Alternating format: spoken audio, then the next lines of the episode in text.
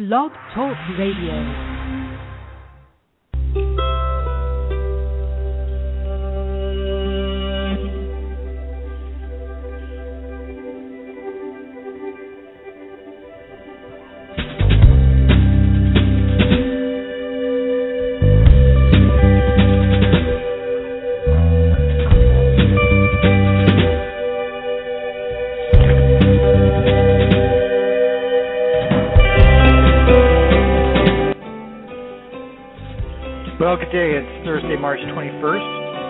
2013. This is Michael Gordon, and you're listening to The Mind Whisperer.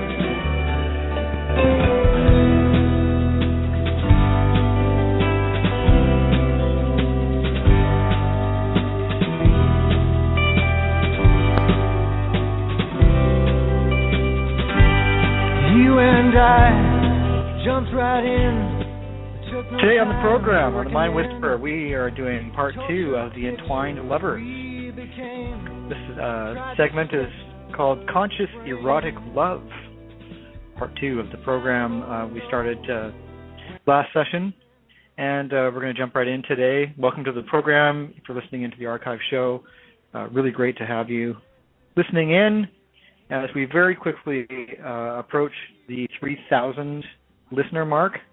It's very exciting for the show. Um, we just started up in uh, the end of 2012 in December, and obviously there's a real interest in the topics that we're covering on the program here. And as the show grows, we're going to have guests and have uh, a lot more variety in the program and have it more interactive. And so, always hoping to have your uh, questions either by email or on the chat forum that you can find on the website here, or of course calling into the program, which is all possible through the website on Blog Talk Radio here.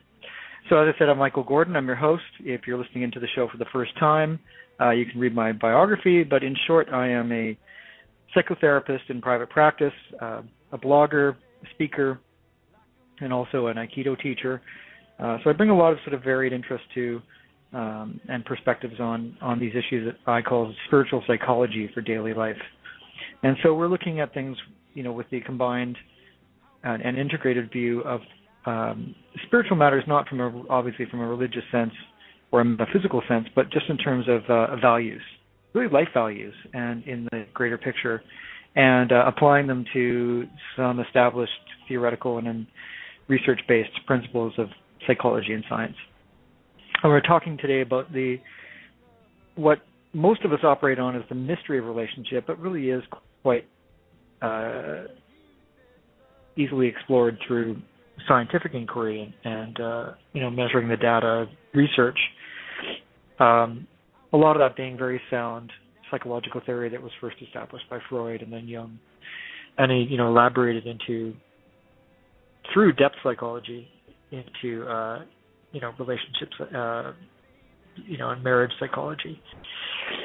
So just to recap the last program, uh, we talked a lot about um the idea of what we bring to relationship and our core issues that stem from attachment wounds in our early life. In other words, how there's a a perceived or a real detriment to our bonding with our parents, our primary caregivers, or maybe there's abandonment wounds there. And that sets us up each um, of us differently with different sort of attachment styles, so to speak. And generally speaking, that means uh, we're either securely attached or insecurely attached.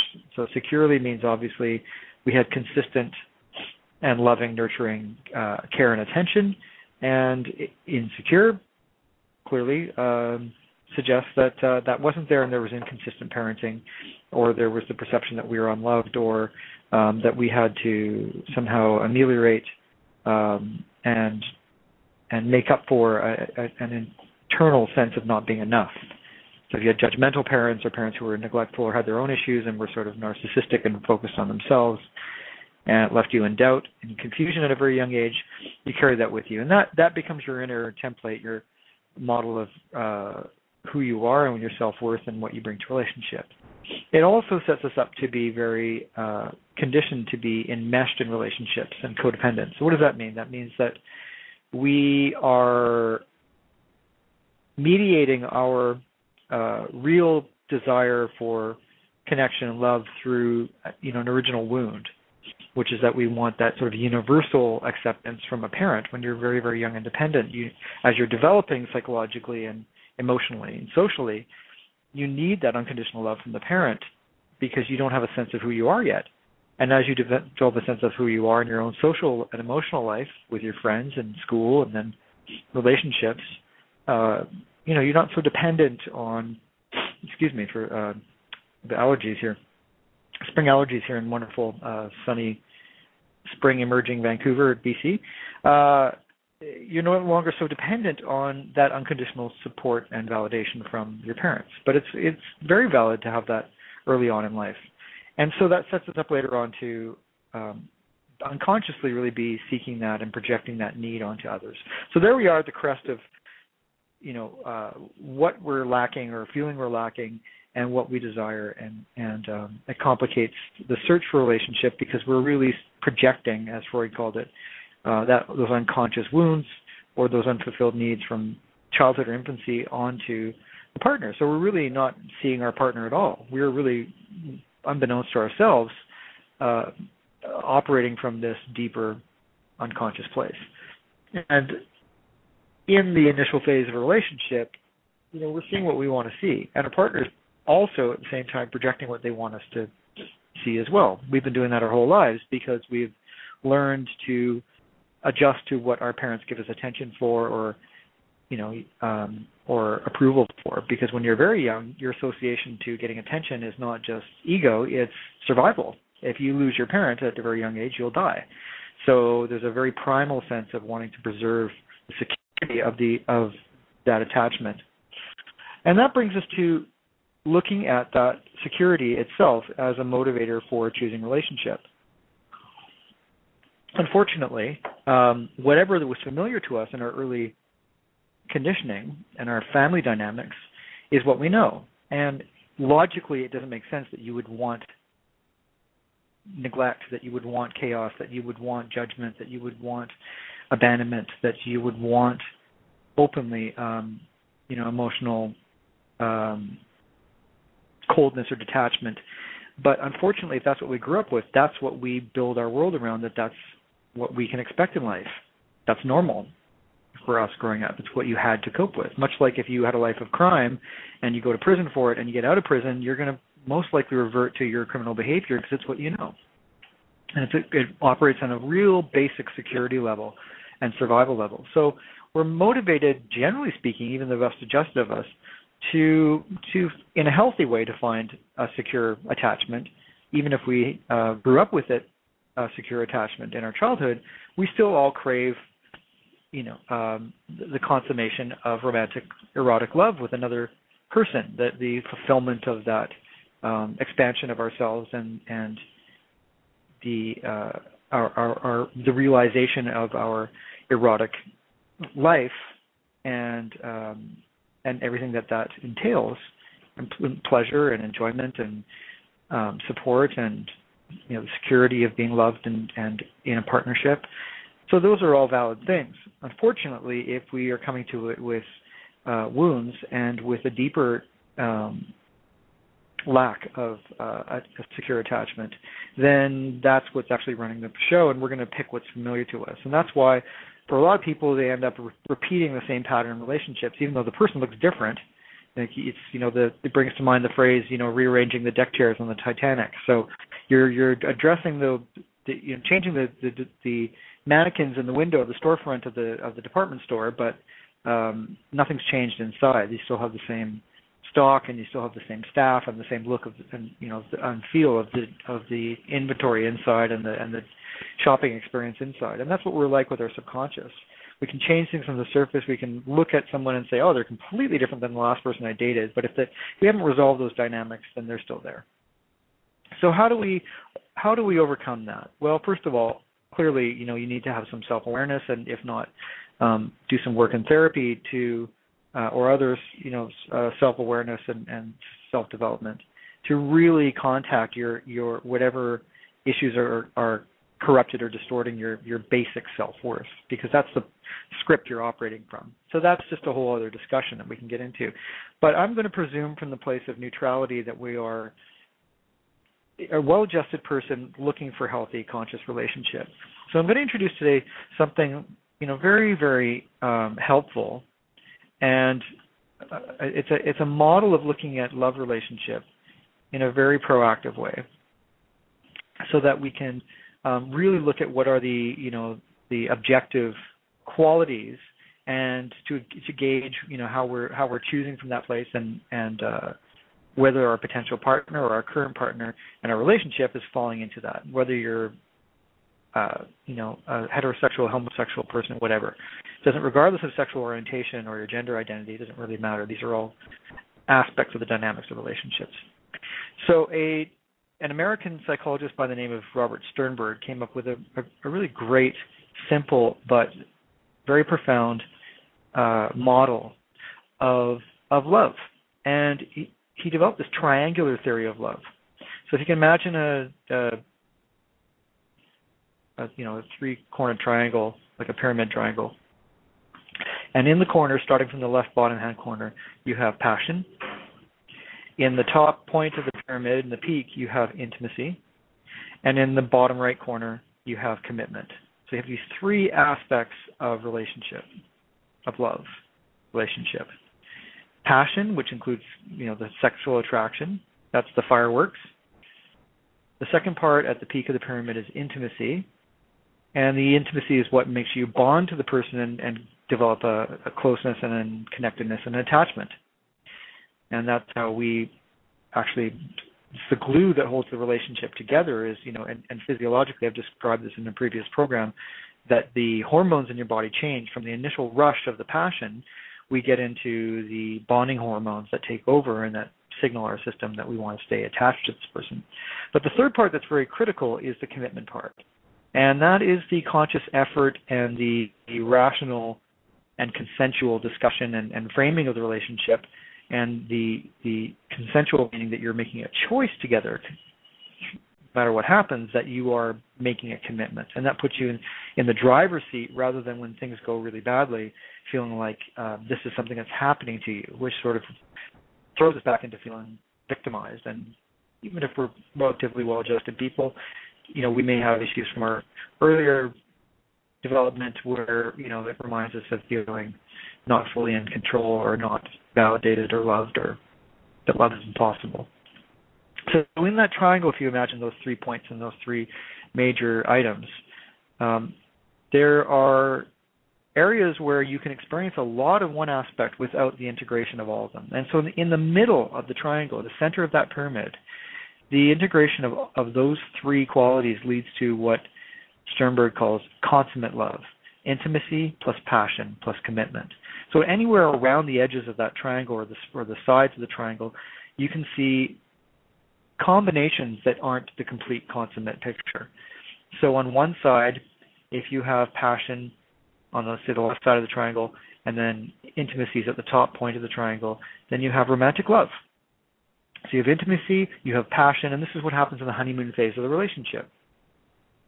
Um, you've got this drive and this passion and this closeness without a relationship having formed or you know been been established at, at that point and that can lead us to think you know this is a good thing and you know because we feel it and uh, there's some closeness and you feel the attraction but it doesn't necessarily lead to a uh, a powerful secure love relationship uh, on the bottom face of the triangle between passion and commitment if you have passion and commitment.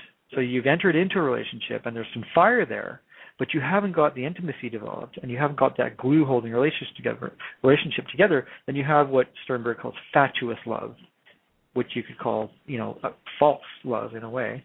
Um, it's incomplete love. And this is where I think a lot of people end up in relationship is they start with that initial uh, fire and attraction to one another and they jump in. And particularly if they um you know if you have a sexual relations with someone early on because you think hey it feels good and if it feels good it must be right all of a sudden you find yourself involved with somebody but you haven't got the glue that holds the relationship together. You haven't got the intimacy that keeps and the bonding that keeps it secure. And then on the other face of the triangle, on the right side, between the peak and the bottom right corner, you've got intimacy at the top, and then you've got commitment at the bottom. And those are, you know, independent qualities, right? Just pure intimacy and pure commitment. So you combine those two, and you have intimacy and commitment. But you haven't got all three again. So what you have there is uh, you have the closeness, and you have the committed relationship. So the the the agreement and the desire to keep working things out. And so you've attached, but you don't necessarily have the passion and the fire. And so that relationship can wither and die because we all still need not necessarily to feel the same fireworks we felt at the beginning, but it's an inherent part of our life path that we want to uh, have that sense of mystery and uh, you know what we call a, a, an erotic connection to life, which doesn't necessarily mean a sexualized connection to life, but it means a very um, sensual connection to life, and that includes our interior fantasy life, our what turns us on, and sensually what turns us on in the world. And if you're not connected on that level in the relationship, then you've got a committed relationship where you're close with somebody, but that doesn't necessarily mean you're connected also on the passion and desire level. So the consummate version of all of that in a healthy integrated way is to have consummate love. And that's passion plus intimacy plus commitment. And it really is sort of the healing, um, healthy, dynamic model of love relationship that um, addresses what uh, relationship expert Esther Perel um, is, you know, addresses in her work about this tension between the desire and the need for um, security, which includes a lot of things, not just the security of a love attachment, but also a partner in life to share a house, to share children, to share you know the economic load, the financial burden, and and and, and to build your economic life, to your financial life together, and build you know move with your life plans and your dreams, et cetera, et cetera. Um, but at the same time, uh, what attracts you to another person is the excitement, the otherness of the other person, the mystery, the adventure, all those qualities in life that keep us alive. And what tends to happen is we go for the, security, uh, but then the passion dies in the relationship. And so, in order to keep that passion alive, you've got to have those three elements. And you've got the, having the secure commitment of the relationship and the intimacy allows you the the, the stability in the relationship and the uh, the the well-being, the sense of well-being and groundedness in the relationship to withstand some distance between you, to, to, be able to see the other person as an other and not feel threatened that they're abandoning you, and to continue coming back to them with um, uh, what uh, what Marcel Proust talks about seeing the world with fresh eyes. You know we don't see the world differently. We see it with in a different the world doesn't become different doesn't change is that we see it with fresh eyes and so we're able to renew our sense of passion in a relationship throughout a long term relationship um, because we're, we don't have that internal battle of struggling that it's either you know secure and and and committed and we're close or it's going to be really passionate and fiery but without the security and and so we want the balance of all those things. So once again, a real packed, dense program this today, and uh, I hope that this has been very informative for you. I certainly enjoy it, uh, bringing across these complex topics, and uh, we'll be expanding more on these kind of issues and um, elaborating. You know, they they all really interrelate, as you can see, um, in the areas of you know the vital importance in our lives, um, in, but in very practical ways. So I hope you've enjoyed the program. Please spread the word. Follow us on Twitter. Follow us on Facebook. All the links are on the on the page here on Blog Talk Radio. Um, thank you for your support. Hope you have a fabulous day, and uh, we'll see you next time on the Mind Whisper. My name is Michael Gordon. Be well.